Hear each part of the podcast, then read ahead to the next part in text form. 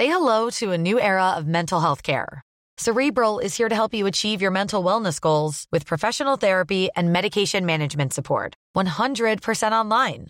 You'll experience the all new Cerebral Way, an innovative approach to mental wellness designed around you. You'll get a personalized treatment plan from a therapist, prescriber, or both in a safe and judgment free space. Your cerebral therapist or prescriber will outline a customized plan with clear milestones along the way so you can get to feeling your best. With Cerebral, you're not alone in your mental health journey. We're here to empower you to live a fulfilling life. So take that first step towards a brighter future and sign up today at cerebral.com slash podcast and use code ACasts to get 15% off your first month. Offer only valid on monthly plans. Other exclusions may apply. Offer ends July 31st, 2024. See site for details. Hey, I'm Ryan Reynolds. Recently, I asked Mint Mobile's legal team if big wireless companies are allowed to raise prices due to inflation. They said yes. And then when I asked if raising prices technically violates those onerous two year contracts, they said, What the f are you talking about, you insane Hollywood ass? F- So to recap, we're cutting the price of Mint Unlimited from $30 a month to just $15 a month. Give it a try at mintmobile.com slash switch. $45 upfront for three months plus taxes and fees. Promo rate for new customers for limited time. Unlimited more than 40 gigabytes per month. Slows. Full terms at mintmobile.com.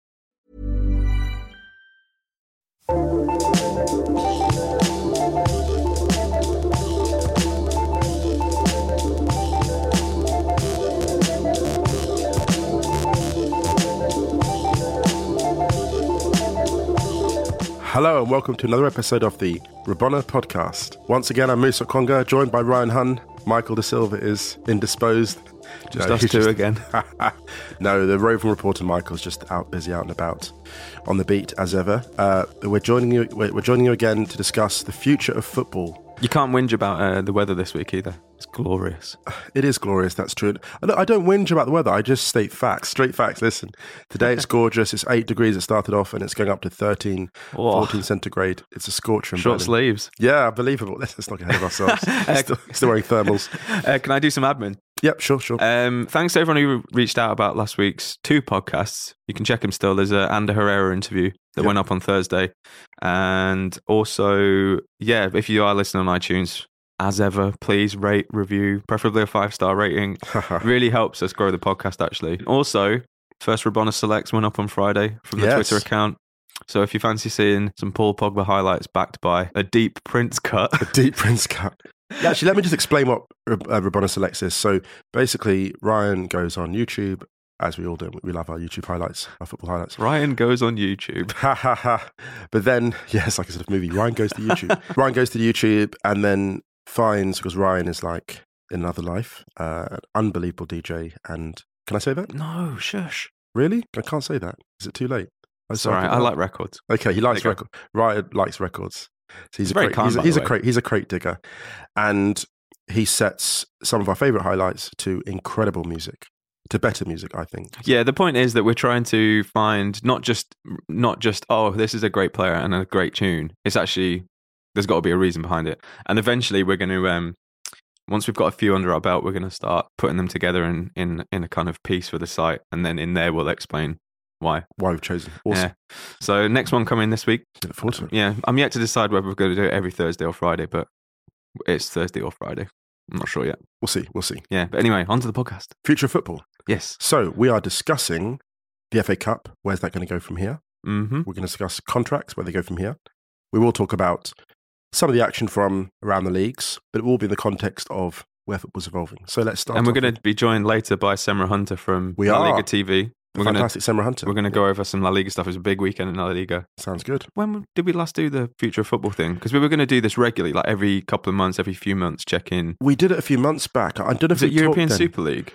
Uh, no, it was a different one, wasn't it? It was Super League actually. It was around that time. Yeah. I mean, there was a lot of stuff going on in, in the water. I mean, I think we might have even discussed the Champions League being played outside Europe, Yeah, yeah, which Libertadores actually kind of foreshadowed, didn't it? yeah. What's changed? Well, a lot has changed, but um, also the question is what's changed? And I think that if we start with the FA Cup and the way that the FA Cup's been sort of spread out Mm. over a few days each of the ties, to me it takes the drama out of it. Yeah, I do you know what I thought you saw this weekend was two examples of how to manage the FA Cup and Right. how not to. And the example of how to do it was the Women's FA Cup. Right. And the way not to do it was the Men's FA Cup. So the men's FA Cup had what eight games, fifth Yeah. round, spread out over four days. You know, we're recording this and the round's not complete yet. Chelsea Man United hasn't even taken place yet. So the first game uh, was on Friday night. The last game's on Monday night, spread out for TV.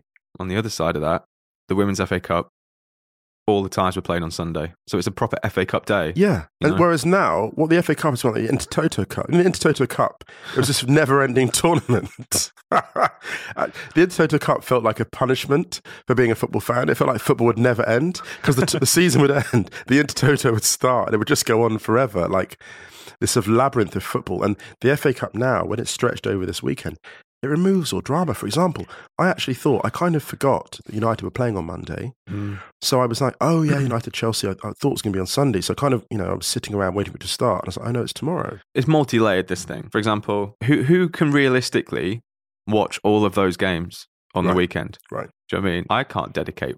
Even you, yeah. Even me, you know how much football I watch.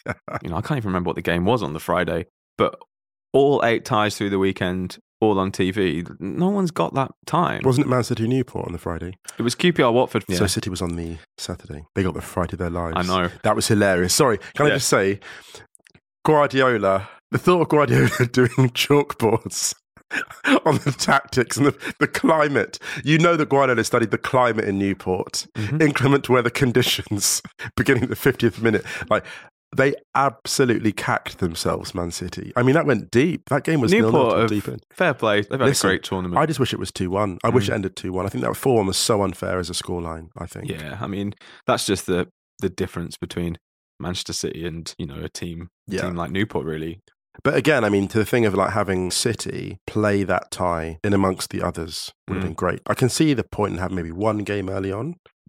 so basically, this is a little bit like, you know, two dudes moaning about the FA Cup. But how good would it be, say, for example, if you had the men's FA Cup was on Saturday Right. and the women's FA Cup was on Sunday? They're both fifth round ties. So dedicate the whole day to it. Maybe stagger the kickoff so it's 12.30, 3.30, 5.30 for TV. FA Cup day, I'd sit down, I'd watch the games. That's more fun, you know, or maybe have like a, you know how you have like a goal zone thing? They do this on DAZN and they do this on for the NFL as well, Red Zone, where they cut to the action as it's kind of happening.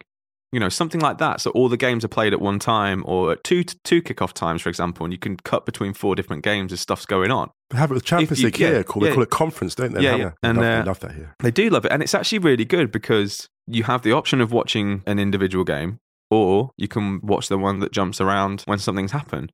I think this is the right, happens, because the beauty of the FA Cup is that you feel saturated with football. That's the Mm. beauty of it. Like, you know, I know so much football on TV anyway, but the feeling of a Champions League, the reason it makes it so incredible is that all these amazing teams are playing at the same time. Yeah, That's why I'm slightly annoyed by this whole, you know, one couple of team play, a cluster of teams plays one week and a cluster the other. I think that kind of takes away the tension.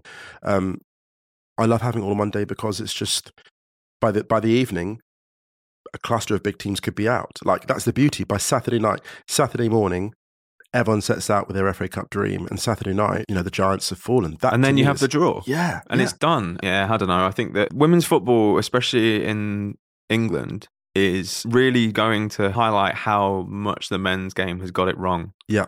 And I understand there's a, there are a very different set of circumstances. You know, with women's football, kind of like it's still a very much a developing game in terms of the prof- professionalization of it and um, Commercialisation, the yeah. commercialization of it, and that's what is so appealing to so many people is that you know you have access to the players. Not that that should be why you watch football or not, but it feels like I mean these are these are elite athletes, and Yeah. yet you can be five yards away from them, pitch level, can even get them to sign something after the game. The access to watch the games as well is really good. Like they'll stream some on Facebook, or there'll be three games on option on the BBC via the red button or something like that. Yeah. It's making it accessible to people, and that's why I think so many people as well are really, really taking to the women's game.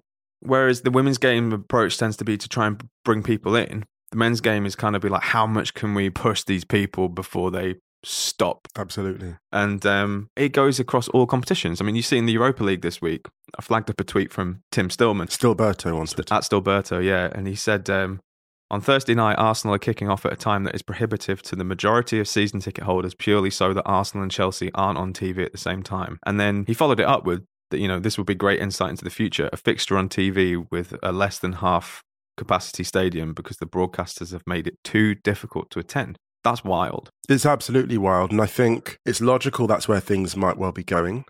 Because if you look at uh, the fact that, I mean, you look at the European Super League and the excitement they had there was that the, the revenues, the broadcast revenues they stood to gain Mm. were extraordinary if they broke away.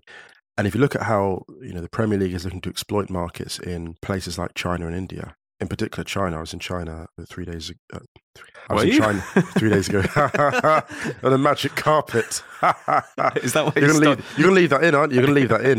I, was, I was in China three years ago um, doing some work, and the Premier League were really looking to expand there in quite a big way.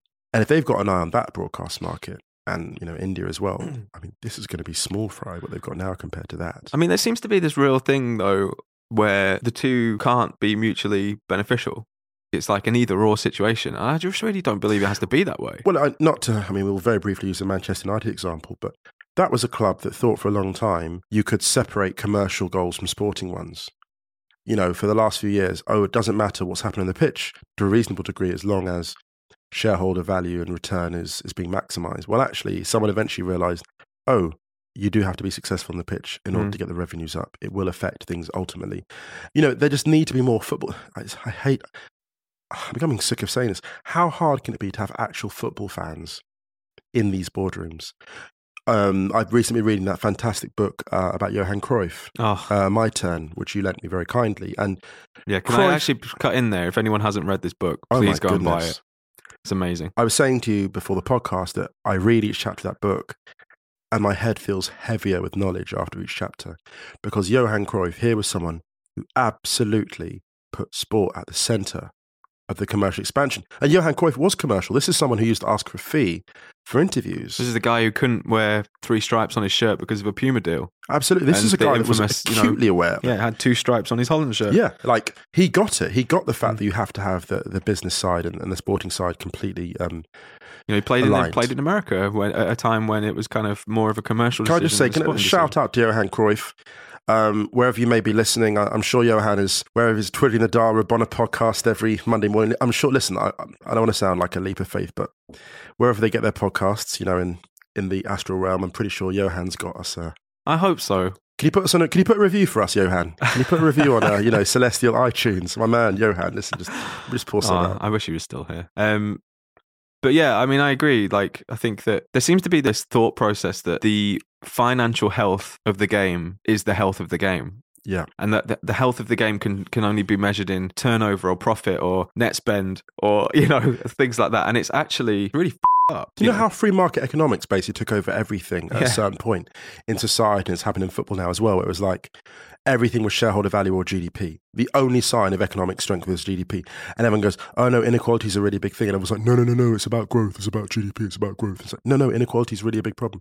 Oh no, no, GDP, GDP is great. And then all of a sudden it was like, uh, actually, inequality is like really, really a problem. Mm. Like, and it's that, the same thing's happening. Like, for years, it's been about growth, growth, growth. And actually, no, inequality, not just financially, but the inequality of the match going experience, the inequality of the football experience. Mhm. And everyone's talking now. You have these players, you know, launching these these brands, these apps to engage better with players. Do you know what? Engage better with fans. Mhm. It's all about how players, uh, how fans can engage better with players, but it needs to be the other way around. Like, Yeah. how can clubs engage? Yeah. And actually, what's happening is you're getting people. You know, you look at even in Europe, people coming on away breaks to Germany Mhm. To be part of the fan experience, to watch FC Union, and to watch Tebe in Yeah. Berlin, like the eighth division side. Or because- St. Pauli or whoever. Yeah, St. Pauli, because you know what? It's about having a people. It's about having a nice day out. Most clubs are not going to win a trophy. Yeah, and you know what? Actually, this is kind of um, this is something where because that is so rare now, on the whole, obviously it still exists in a number of places, but especially in the top level men's game, I wonder whether that has gone to some way to contribute towards this new age of fan where um, it's becoming a lot more similar to the NBA in that some some fans follow the players, not the clubs. Mm. You know, um, it's like when Ronaldo left Real Madrid, he and moved to Juve, Real lost a million Twitter followers in 24 hours.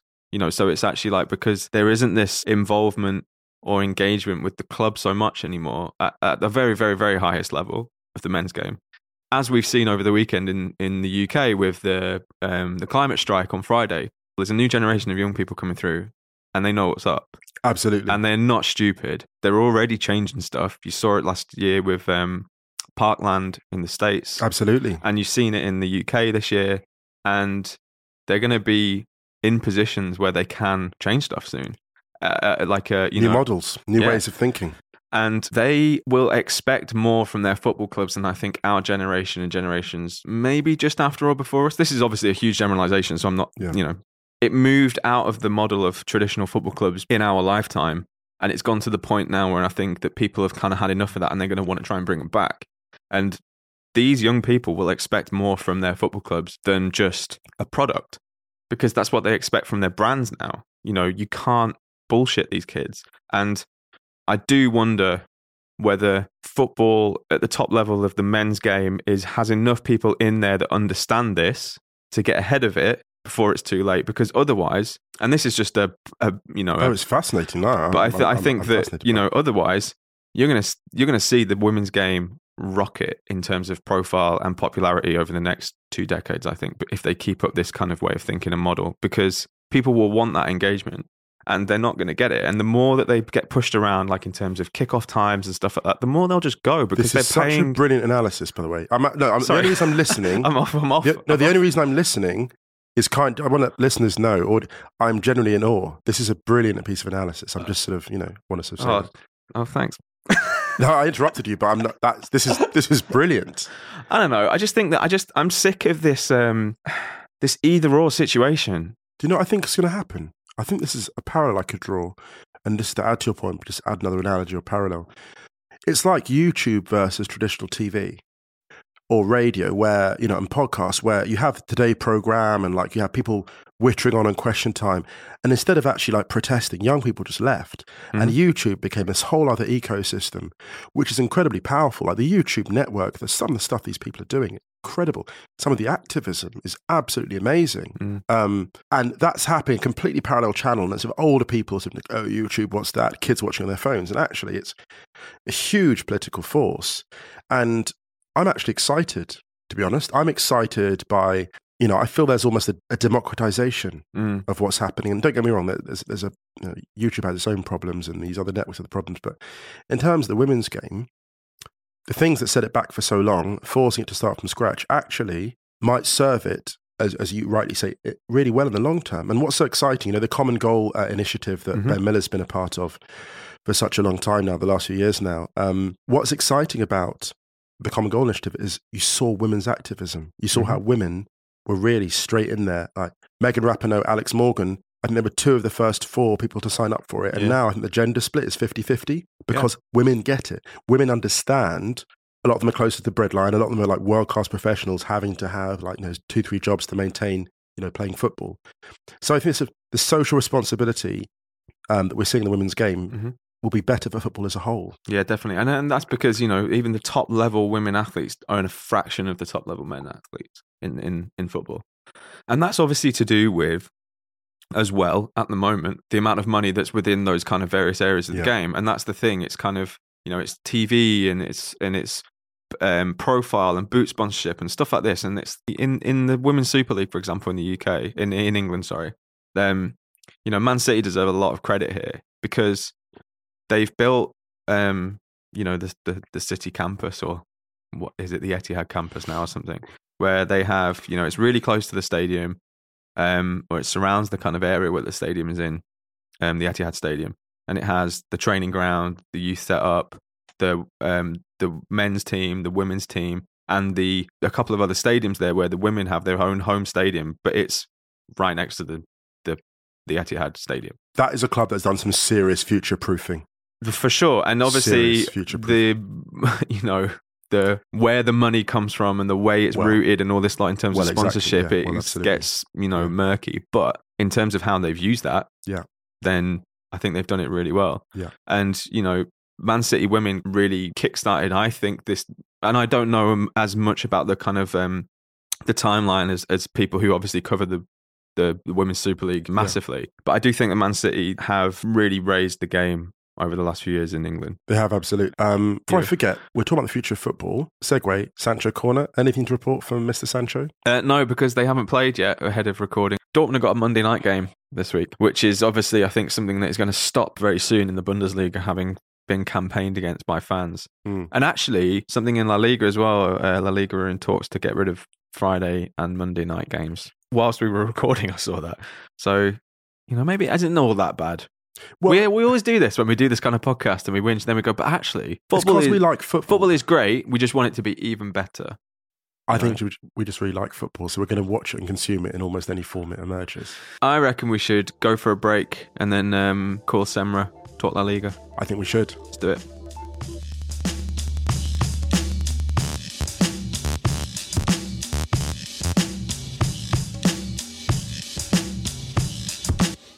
So we are joined by a special guest, the wonderful Semra Hunter from La Liga TV, to discuss the goings on this weekend in La Liga. Hi, Semra. Hi, Musa. How are you?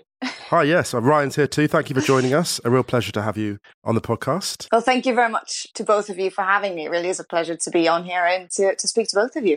Oh, thank you. Well, we'll, we'll jump right in. Actually, we'll start with Girona defeat Real Madrid two one at the Bernabeu.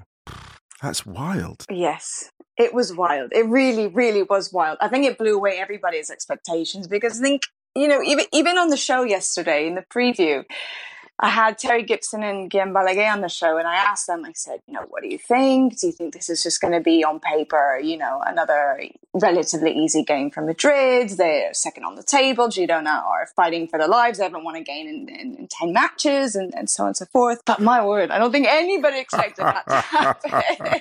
for Girona, it really was a game of two halves. So let me rewind a little bit. That first half, everything seemed to go according to plan. Madrid were in control. They Yeah. were dominating the game. Girona was sitting back and defending. No real chances. A couple of them. Uh, Casemiro opens the scoring the 25th minute. They take an early lead. Everything seems to be, you know, as as you would have thought it would be. Eusebio's probably happy with this result at the moment. It's not too big of a gap.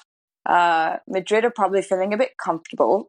In a way, that's what happened going into that second half. They got a little bit complacent. Maybe they just figured they could kind of go into autopilot and they could just walk away with a 1 0 victory, maybe two, because they had some really good chances in the first few minutes of that second half that they just didn't capitalize on when they when they should have. And I also, I think, massive credit to Eusebio to recognize the weaknesses of Yes. Madrid. He made two changes, two tactical changes, Yeah. and effectively what he was trying to do was to go after Marcelo in that left back position. yes. Because as we know, Marcelo loves to drift forward and he often leaves a lot of space behind him, which is where Girona were basically attacking at that point, going down. Well, both sides really, because Odriozola as well wasn't exactly doing a, a defensive job that he probably should have. But it was all Girona in that second half. I mean, they came out firing hard and really, I think, caught Madrid a bit by surprise. Stuani hit the post once. I think Portu also hit the post, and then handball Madrid. Oh, it was, it was Ramos, wasn't Ramos, it? Ramos, uh, my goodness. So that was a moment that changed the whole game. I think that I think that actually Sergio Ramos is one of the few footballers whose career is actually a soap opera.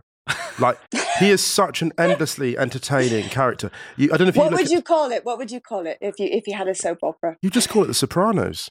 You just call it season seven. You'd be like, oh, this is what happened like after the blackout, and this is like Tony's cousin. This is like Tony's cousin in like over in like a state like I don't know, uh, Michigan, like the Mif- the Michigan mafia. Oh, this was this was this was happening while New Jersey was having a war with New York. This was happening in Michigan, and this is like you know Sergio Soprano. He's like a super. He's like a cartoon villain, but also a super villain. He's wild. Can I butt in here because uh, I Please don't want to do. take up too much of Semra's time. Sorry, so I'm going to wheel it back No, in. no, no worries, Sorry. please. Semra, you're someone who's seen a hell of a lot of Real Madrid Yes. over the last few years. I've got to credit the Spanish football podcast for this tweet because I hadn't clocked this, but they posted a couple of tweets yesterday that said Girona joined Real Sociedad, Levante, Villarreal, Barca, and Betis as teams who have beaten Real Madrid at the Bernabeu in the league in the last two seasons. My God. And to give it context, before that, only Barca and Atleti had beaten Real at the Bernabeu in the league in the previous five years. Oh my God. I'm going to add. I'm going to add one more stat to this I saw yesterday as well. Girona are the only team, apart from Barcelona, in the last decade that have come from behind to beat Real Madrid at the Santiago Bernabeu. The last time I think was Mallorca in 2009. Wow. Semra, that's why I get the big bucks. That's an incredible stat. That is an incredible stat. Thank you, Wow. thank you. I do what I can, you know. I do what I can Wow, to that's- find this is- really that's next cool, level. fascinating stats. That's next level. So, I mean, I kind of wanted to ask you, how have things changed there? I mean, obviously, we know they've had to, uh, they had the struggles earlier on in the season with Lopetegui. They had a real struggle with goals, and actually, they're still struggling with goals. Really, I think, I believe Benzema is still the only player in double figures, although that might have changed since I last checked. Um, yeah, I think I think that's right. And and funny enough, I like to bring this up sometimes too. The the other highest scoring striker, if you will, for Madrid is actually playing down the road at uh, Rayo Vallecano, which is Raúl de Tomás. Whoa, that's so you know that's he's on loan this season. They Yeah. could have could maybe bring him back in the summer. I'm not sure that they will, but yeah, I agree with you. I think they definitely are having a lot of struggles. Semra, I want to throw this in as well. Um, This is not for you to speculate, but I get the feeling they're trying to get Bale out of there because I've just noticed the last couple of weeks talking about oh he's not integrating, like stuff is leaking out about Bale. That you know this is this is not news about him not speaking Spanish or whatever, but it just feels like it was fine when everyone was winning and whatever, but now that he's not producing the goals in the vital games, the close games, I wonder if that discontent is being allowed to bubble out. I know that Rail everything leaks out now and again, but I just I just look at it and go, how much how much time does he have at that club? And do they really want? I don't know. I'm not spec.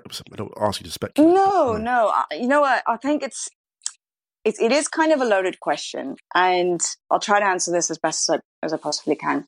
I definitely think that he's caught in the crossfires in a much bigger war, let's say, between the media and Florentino Perez Mm, okay. if that makes sense. No, so I think absolutely, yeah. whenever the media, Spanish media in particular, get upset with Madrid or they get upset with Florentino Perez, they try to attack Gareth Bale.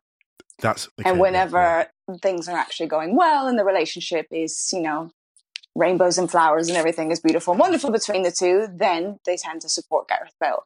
So I think at times they're overly critical of him when he doesn't deserve it. Yeah. And then I think sometimes they actually are rather accurate whenever they do need to criticize him, like anybody else, you know? right.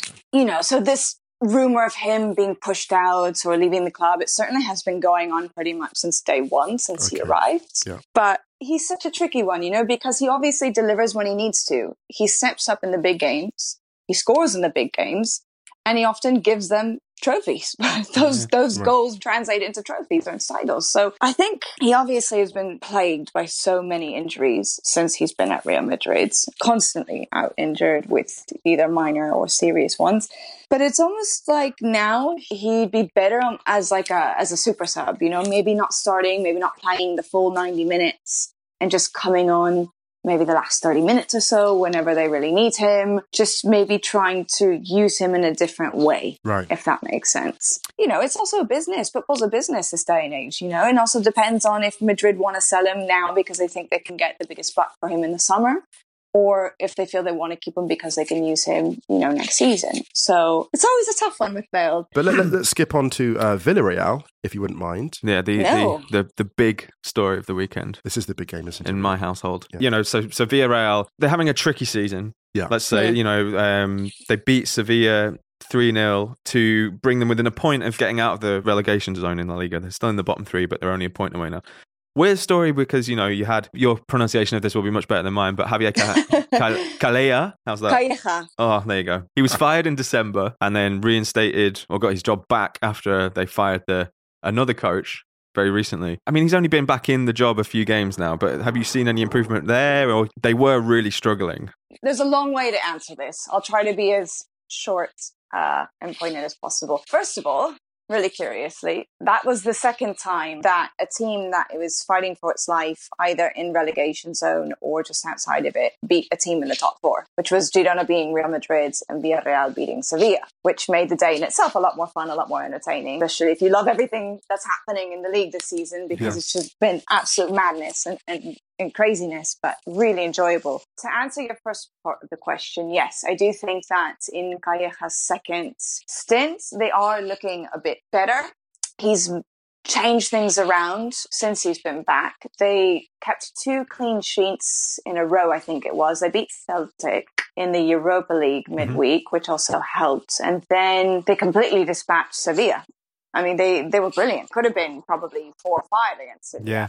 they played with so much confidence and so much belief in themselves, which was really nice to see because this was a squad that in the summer, when it was assembled, we thought, wow, this team is going to be fantastic this mm-hmm. season. I mean, they're going to be fighting for European spots, no question. And yet they've massively disappointed, and nobody can really quite put their finger on what has gone so wrong for them because they have so much talent and depth in that squad. But things with Calleja that first time around, clearly they just weren't clicking, they weren't working. And then when they brought in the new manager for, I think it was 50 days, seven weeks, something like mm-hmm. that, clearly things were still not working. It didn't have that new manager effect that they were hoping that it would have. And then they brought Kai back. So obviously they felt that he is the right man to, to turn things around. And it does seem as though now that would be the case. Because you look at Celta, for example, they look like a team who have just completely given up. And they are another team that we thought in the summer they have a great squad. They'll be fighting for a European spot. Uh, you know, historically playing uh, or finishing in the top half of the, of the table, and yet they look completely deflated Mm. and defeated. And you know, you heard I think it was Hugo Mallo coming out and complaining uh, a couple of weeks ago about how the team were doing and, and how badly they were playing and how things were not working. They to me look much more like a team that is sealed in their fate to drop Right. to the mm-hmm. second division than Villarreal. Villarreal yesterday looked like they have so much fighting spirit in them that they are going to fight tooth and nail to survive and to stay in the top flight. And if they manage it, then they deserve it. That's really exciting. I mean, it's funny because you look at the kind of the Jardim bounce. You know, happened in Monaco, didn't it? They got rid of Jardim, brought in Henry. And then Exactly. They brought Jardim back, and actually, there's almost a thinking of maybe we should have given this guy just longer to work it out. Exactly. Yeah, you know. In fact, it's really odd that, that that two instances of that quite strange situation have happened really soon of each other. It's wild, isn't It it? is really weird. It's really wild. Yeah. Um, I think it speaks to the nature of football, and we're going to come very quickly. We're going to do a quick segue into Barcelona, but just to stay with this point about, you know, it is football. It's a, such, it's a results-driven business. It's commercial pressure, and you can see how a board might blink when they see a team plummeting down the table and all these intangible things haven't clicked with the squad. It's tempting to kind of, you know, the knee jerk has changed the manager, but actually, it's have the guts to give them a chance. You know, a couple more hmm. months. yeah. Before we go on to the contract renewals of Valverde and, and Simeone, we had a question on Twitter because we put out a thing for questions on the podcast, and there was one about Betis, which I thought I'd ask from Jack Crowley, who said, um, "Are Betis a case of style over substance? They're great to watch and tactically interesting and significant, but they seem to throw easier games and never build up ahead of steam results-wise." I will admit, I have this season in particular, I've really come to like Betis a lot, mostly because I love Joaquin. I think Joaquin is just Yes, he's one of the- amazing. Oh, yeah. the- Joaquin is life. He is. He is just. I mean, he just brings such another dimension to the league. You know, his his persona, his character, his personality. Anyway. I could I could go on about Joaquin, but yes, to answer the question, they are a team that also really frustrate me because yeah, it's it's true. They do seem to throw these games when they shouldn't, and yet they beat Barcelona at their own game at the Camp Nou. And you, you, you kind of, you're left scratching your head a little bit and you're thinking, wow, at times they are so brilliant. They are so clinical. They're fun to watch. They're, they're great at the possession game. I mean, obviously everyone uh, has talked about Quique Setién as a possible replacement for, for Barcelona because he kind of fits the mold in terms of that tiki-taka style of play, that possession-based style.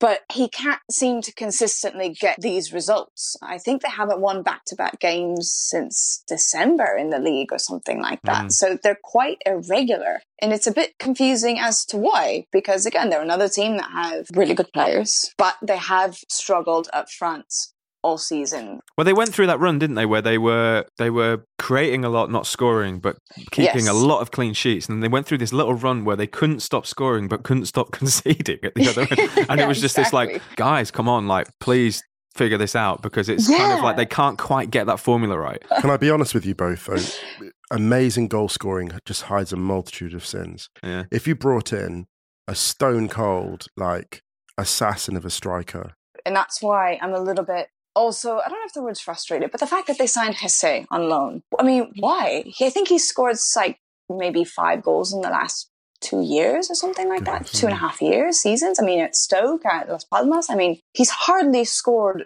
anything. And he's certainly not that lethal poacher type that you're talking about that they need to have. I mean, I, I'm, I'm not quite sure I understand why they decided to bring him in because they really should have brought somebody in that is already scoring bucket loads of balls, as you say, maybe in the lower leagues or, Right. or, or elsewhere. We'll, we'll jump on to the renewals for Simeone and Valverde. Valverde, I find more intriguing because he was almost a manager who I felt kind of slightly run out of road at Barcelona. But, you know, they've kept him there. Smart Hmm. yeah. I, I agree with you. Of the two, I think he's more he's more interesting. Um, mostly because Barcelona fans, you really have to understand the psychology of Barcelona fans and of, and of the Catalan people, and it, it, I think it's quite different to most clubs out there around the world. They're incredibly demanding, like many other clubs, Yeah. but they're demanding in a way that may not make sense to a lot of uh, people, which is that they would prefer to lose but play beautiful football than to win and play unattractive football. So people may think, okay, this is this doesn't make any sense. This is bonkers. You know, you, you have a guy like Valverde who came in in his first season last year, he won a double, and this season he's on track to winning a treble. And he's got a fantastic win rate as well. I think, and he's been in charge for 97 games. I think it is 66 wins, 22 draws, nine losses, uh, something like that. Yeah. I mean, he's got a 70 something percent win rate. I mean, I you think people would be him. chomping at the bit to have a, a manager like that in charge of your team, you know? But it's really been divided opinion over here because people are not happy with the way that he plays football.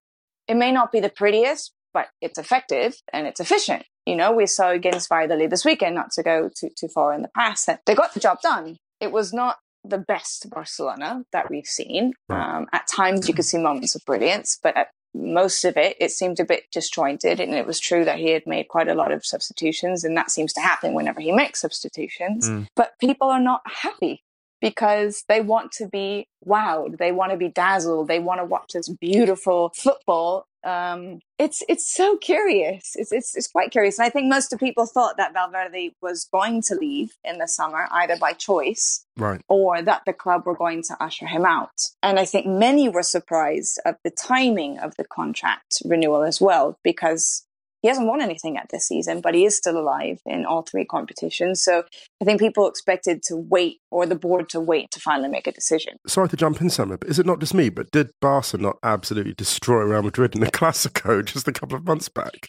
Like, yes, and- yes, that is also very true. You know, I mean, this is the thing, and they've just signed Frenkie De Jong, like, and there's a lot of things Valverde has done that, to my mind, have actually been quite novel, quite innovative. Hmm. I think fans in this day and age are spoiled in the sense that they're so used to winning over the last decade, both for Madrid and Barcelona, Yeah. that they've become. They almost take it for granted. Let's Yeah. put it that way, Yeah, because it's not the same Barcelona or Madrid now as it was in 2008, 2009 to, to 2012. I mean, the Iniestas, he's moved on. Xavi has moved on. Puyol has moved on. And the rest of them that are, are still there, the Messis, the Busquets, uh, the Piqués, they're aging. You Right. know, they're now in their 30s. This is not the team from 10 years ago when they were young and they were super talented. They all came through the La Masia together. They've been playing together for 20 years. You can't compare what was happening back then to what's happening now. They're bringing Vidal or Paulinho or these players from from South America that have never come through that system, and they offer something completely different to what Barca fans are used to. And so I think they're not quite happy because they say, oh, you know, Vidal's not a Barcelona player. Pa- Paulinho's not a Barcelona player, which is why they really like Arthur, for example, Yes. because mm. they feel like he's much more akin to a Xavi Hernandez, even though he didn't come through the system because they obviously, they, they just brought him in six months ago. But a lot of people like him or, or Aleñá because he came through obviously the Yeah. system as well. They like him more than Vidal or than Coutinho or you know what I mean. So it's it's fascinating. I mean, also, I think they've kind of, you know, they've made probably the most Barca signing or Cruyffian signing for a long, long, long time. With, Yes, with with yes. Frank, with Frenkie, who I can't I can't remember seeing anyone as Cruyffian as De Jong no, you're right. in my You're lifetime. No, you're right. I think you hit the nail on the head, and and he's actually the one signing I think they've had in a long time that have actually really excited the Barcelona fan base because of the fact that you know he comes from Ajax, the fact that he is so similar to the to, to the Cruyff style of football. You know, he's Dutch, he's got all these links and, and so on and so forth. I think they're really, really, really looking forward to him coming, which means potentially that we see, you know, the likes of Ivan Rakitic, for example, leaving in the summer. Right. Oh, that's or interesting. or who knows, maybe even Vidal or so we'll see. I think uh, it's definitely changing. It's transforming. It's developing. It's trying to find its new identity in a way, but still at the same time sticking to its roots and to its DNA. And and Frenkie De Jong is a perfect example of a player that fits that specific kind of mold. Speaking of uh, sticking to DNA, Simeone's re-up at Atleti, or Atleti have re-upped on Simeone, however way you want to look at it. Very different reaction to Valverde. Yeah. Yeah, very different reaction. Um, he's been at the club, I think it's eight seasons now. He joined in December 2011. That first season, they won the Europa League in 2012. I mean, he's won seven trophies overall, like two Champions League finals. He's Incredible. completely revitalized in such a dramatic way this Atletico Madrid side. Yeah. This season, they're obviously not having their best. I would actually say it's probably the worst season under uh, Simeone since he's taken over. Yeah. They're not as frightening as they used to be. So, to be fair, they've had so many injuries, especially in defense, which is what their specialty is. Mm. But yeah, the fan base is very different over there. And I think they're so thrilled to have somebody who's come in, who embodies what it is to be Atletico Madrid, um, to be a colchonero, to have played for the club. Um, he's like their leader, you Mm. know, the choloismo, this this belief in, in, in him. And, and there was definitely talk of whether he had sort of lost his touch this season, if it was better for him and for the club to move on. Uh, if it was sort of the end of an era for him or for the club, maybe they should bring somebody in to kind of reignite that spark. But clearly, in the end, the club believe in him and have backed him. And he also said that he's staying because of the players, because he believes in the players, and he feels that it's an exciting project going forward until 2022 at the very least. But it's it's incredible. I mean, it, it's such a massive feat what he's done, considering. You know, we were talking about only moments ago about Calleja, about this uh, rotating door of managers of clubs getting impatient or getting nervous if results aren't going their way and they, they're so quick to pull the trigger. But it's the opposite with him. And he's like, could be the next Arsene Wenger, you know? Mm. Uh, it's, it's, it's incredible what he's been able to pull off. And if he stays and he completes that contract, he would be the second longest manager to stay at a club consecutively. I think it is, which would be 11 seasons, 10 years My after Miguel Muñoz, who Oh, right, was yeah. with Real Madrid for 15 seasons from 1979, I think it was. No, 59 to 74, I Mm, think. That's incredible. We joked just before we started recording about how you kind of don't even really need to check the Atleti score anymore. You kind of know it's going to. Exactly. gonna It's, either a of draw or a 1 Yeah. 0. And actually, the it's it's almost like as long as he keeps hating Real Madrid and Barcelona as much as he so blatantly does, and yeah. they'll deal with finishing second or third in the league. It's kind of like Can I throw this in actually? Can I just say one thing about Letty because I'm I'm fascinated by them. I'm always interested in teams that don't manage to liberate their attackers. So the problem that Letty I think are having this year and that he's had in his career, I think Simeone, if this is maybe fair, is this balance between defense and attack. So someone like Thomas Lemar this se- this season has really struggled, and I think Hmm. that's because Monaco, and I, he's a fabulous player, but Monaco just had so much more of the ball. I agree with you 100% on that. And I think also the type of players are changing that Simeone is bringing in, Right. um, if that makes any sense. okay. like you said, like that's why I think so, there's such a high turnover of, especially attacking players at Atletico Madrid because Simeone doesn't necessarily have a lot of patience, and if you don't fit in straight away, within six months you're out the door. yeah. Um, whereas Griezmann is sort of this untouchable player that He's has been obviously given, yeah, exactly. But you know, and then you have a Diego Costa type, who obviously is almost like a, a mere reflection of, of Diego Simeone in terms of personality and, and aggressiveness and and and grit and and hardworking and and so on. But there's so many players that have come through Atletico that just haven't worked out and have been shipped out straight away. Um, and yeah, I mean, because obviously it's much more of a, a, a focus on defense, isn't it? It's brutal. I mean, I, I, I love Atleti. and I, look, I'd love them to win. they keep you awake at night, don't they? I love them to win the Champions League. I just, I just love them in terms of the fact that, well, actually, specifically him because he, I think he's the best manager in the world. I think, yeah, I Do think, you? Yeah, I think he is. I think he's the best. I think if you look at what he's given to work with, um, if you look at his uh, the disadvantage compared to other, you know, financially other managers, what Sure. he's achieved to win that league, I think the La Liga triumph that Atleti pulled off in this era will go down as one of the greatest La Liga triumphs ever, Mhm. considering what he was up against. To go there and do that, you know, with Gabi scoring that goal at the Camp Nou in that context, I think it's well, I think he's the best manager in the world at the moment. And you think he'll do it again? Um, I don't know if he'll win the league again, but I mean, I would love him to win the Champions League just to kind of round off this chapter. I really wish they'd won that one in when it was the La Decima final. Yeah, me Yeah. too. That was the cruel, one was where it was cruel. like, It was suffered. cruel. It was very cruel. um, right, we should let you go. yeah, we should let. You People can find you on La Liga TV and on Twitter at Semra Hunter, right? yes. Semra, thanks so much. Thank you for having me.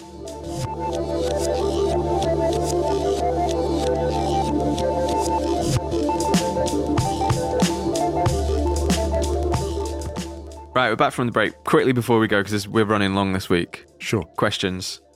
I have got such a good question. Who's it from? It's from Dr. Liz Harvey Cato. Oh. And she says, Could you say more on Everton's catfish nature? It makes me laugh, and my husband say, We're just a laughing stock of the Premier League, aren't we? oh no, the full husband, the catfish. oh, my. Oh wow! No, no. You know what? The- The husband. It's not. It's not that. The, poor Everton. Look, it's not as a laughing stock. It's more like. Um, actually, let me just be honest. So what it, what it is, what it is, is Everton have that thing where you're almost like best of the rest. So there's there's only so far you can go without either significant investment or a coach who is absolutely out of this world, you know, world class. Unless you have a Diego Simeone, basically. The only way Everton break into that upper pack is with a Diego Simeone, and Marco Silva isn't that. Do you know what? Can I just, uh, this is never going to happen, probably. Right. That, can you say that? That's not good English, is it? Never going to happen, probably. Well, you've said Uh, it, definitely, it's- maybe. done- we've done it, Um, aren't we? Simeone at Everton. Oh my goodness! Can you That would be imagine? actually perfect. Can you imagine? That would be perfect. Culturally, that'd be perfect. You know what? With with sixty thousand, with a stadium, sixty thousand capacity, Simeone, oh my God. nobody would want that problem. Oh listen, my God. Do you know what? That would be a game changer. Simeone Yeah. Everton, give him three years and just say, listen, So there you are, Liz. We've uh, we've gone through the future of football and we've solved Everton's catfish Listen, problem by appointing you go from a catfish Diego to. Simeone. that'd be a piranha. that would right there. So the Uh, let, us just break down the catfish. Okay, let me just break down the catfish because we haven't really done it properly. We have to just get on this. The catfish, it's a deceptive, a team which actually should be more wonderful. Is, you look at it on paper, like, oh my god, that team, that team's going to be the Death Star, and you, you know, you'll travel over land and sea, you know, thousands of miles to watch it, and you get there, like, oh, this is a, it's not what was envisaged. It's essentially like uh like the program, right? So it's like it's not what they appear to be. Yeah, and Everton are a know. catfish because you look at all those players, Gomes, Sigurdsson, Theo. Hey, don't hang on Theo. Listen, listen, but he does have he does have You're in form and- here. does have form at turning up at catfish Oh. Theo's the leader of the catfish army. He- he's team captain at least. You know. I mean, I, I'm a I love Theo Walcott, but you know, Belgium were a catfish until this World Cup. Absolutely, the last World Cup they pulled. Well, 2014, they were a liability. Yeah. To be fair to them, uh, should we do another question? yes, absolutely. I enjoyed that. I hope Liz. I hope you got your fill. Your poor husband. Listen, wherever he may be, like it's all love. I like the fact that you qualified that Everton weren't the laughing stock of the Premier League by completely pissing yourself for like five minutes whilst talking about. I don't think they're the laughing stock of the Premier League. I think No. I think um, No, when I laugh at things, think- that's just me being. That's just me on one. It's not, you know. I think Arsenal are the laughing stock of the Premier. Actually, on laughs, before we move on, we got a thing about your laugh to last week's podcast. Really. I'm heavily considering releasing a bonus podcast, which is just a, a mega mix of your laughs. you know what's going to happen the, though. You know what's going to happen with that. Someone's going to find it, turn it into a meme. And also, it'll probably be the most. It'll probably be the first time I get a sponsored show. uh, right. Another question from Luke Castro: Is there really a lack of centre backs, or are there a lack of traditional tough tackling centre backs? Surely playing a physical centre back next to a DMS dribbler passer should be the formula against low blocks, or one recognised striker, which is more popular than ever. I don't think there is a shortage of centre backs. I think what's happened is the way that tactics are and the expectations on centre backs are such that they look less physical than they are. I don't think they're less physical. I mean, you look at this era. Look at Chiellini and this. These these are hard players.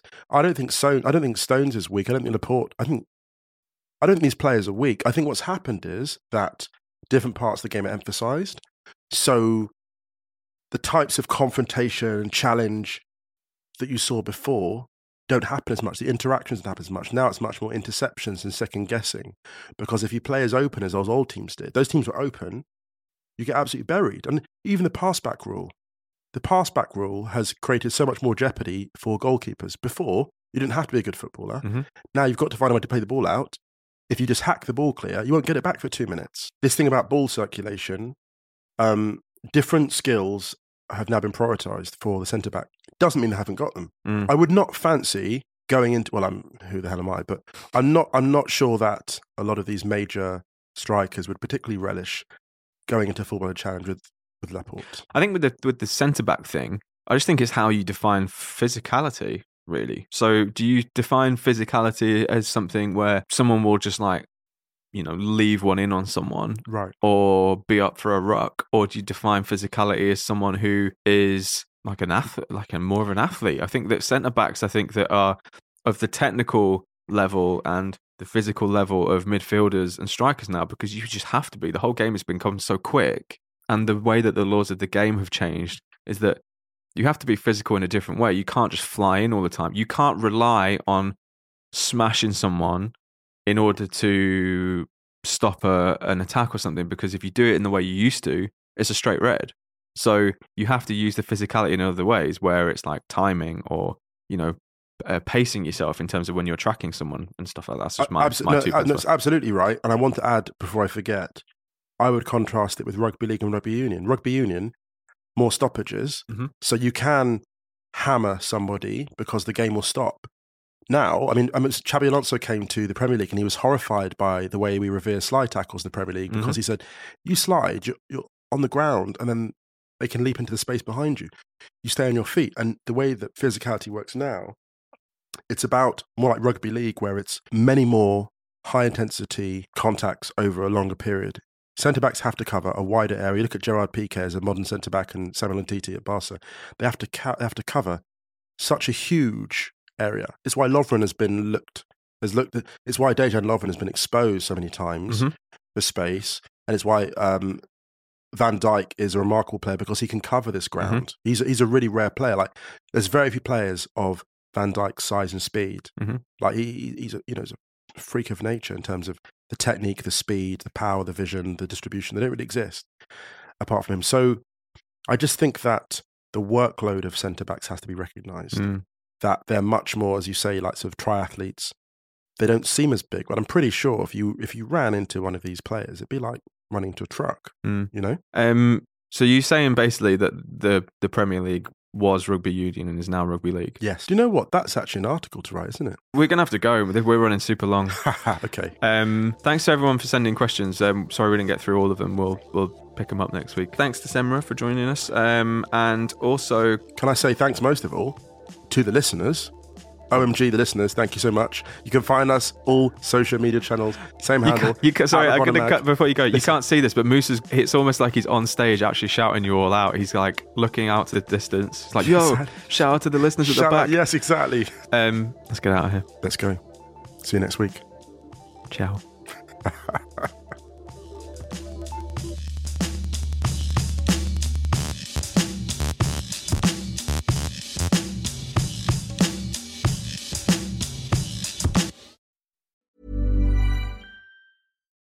Every fan knows the right player in the right position can be a game changer. Put LifeLock between your identity and identity thieves to monitor and alert you to threats you could miss. Plus, with a US-based restoration specialist on your team, you won't have to face drained accounts, fraudulent loans, or other losses from identity theft alone. All backed by the LifeLock Million Dollar Protection Package. Change the game on identity theft. Save up to 25% your first year at LifeLock.com slash aware.